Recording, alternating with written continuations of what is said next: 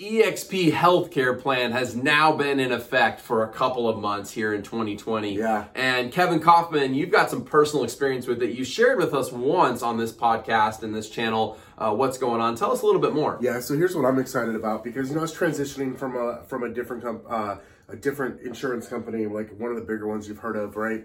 Uh, that most bigger, larger employers have that's not available to most real estate agents.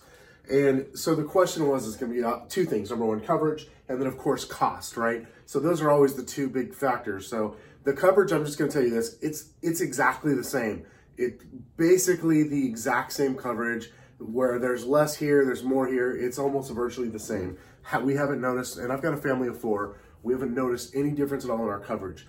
What we have noticed a difference in, and this is a big difference, is we've noticed that I'm saving about $750 a month in my insurance premium. So for a family of four, I'm literally saving over it's it's somewhere like 740, maybe not exactly 750. So let's just call it 7,000 for the sake of math, right? Okay. Or I'm sorry, 7,000, 700, right? Okay. So we're That's talking 8400 plus dollars a year. so $8,400 plus a year is what I'm saving now, just out of pocket. Everything else is the same. I just now get to keep an extra eight grand. Dude, That's that it. that's incredible because I see a lot of agents out there, right? Maybe you're one of them, and you're, you're kind of comparing like what's it going to cost me to be at EXP, and you're factoring in like, okay, that my company right now, I only pay them maybe ten thousand dollars a year. EXP's cap is sixteen thousand, but are you factoring in all the other benefits of EXP? The fact that you could maybe be saving eight nine thousand dollars a year right? Like in healthcare. Are you factoring in the amount of stock that the company is going to award you and what it potentially could be worth three years from now? Yeah. Are you factoring in the revenue share that you could create? I mean, like literally, I, I have a firm belief that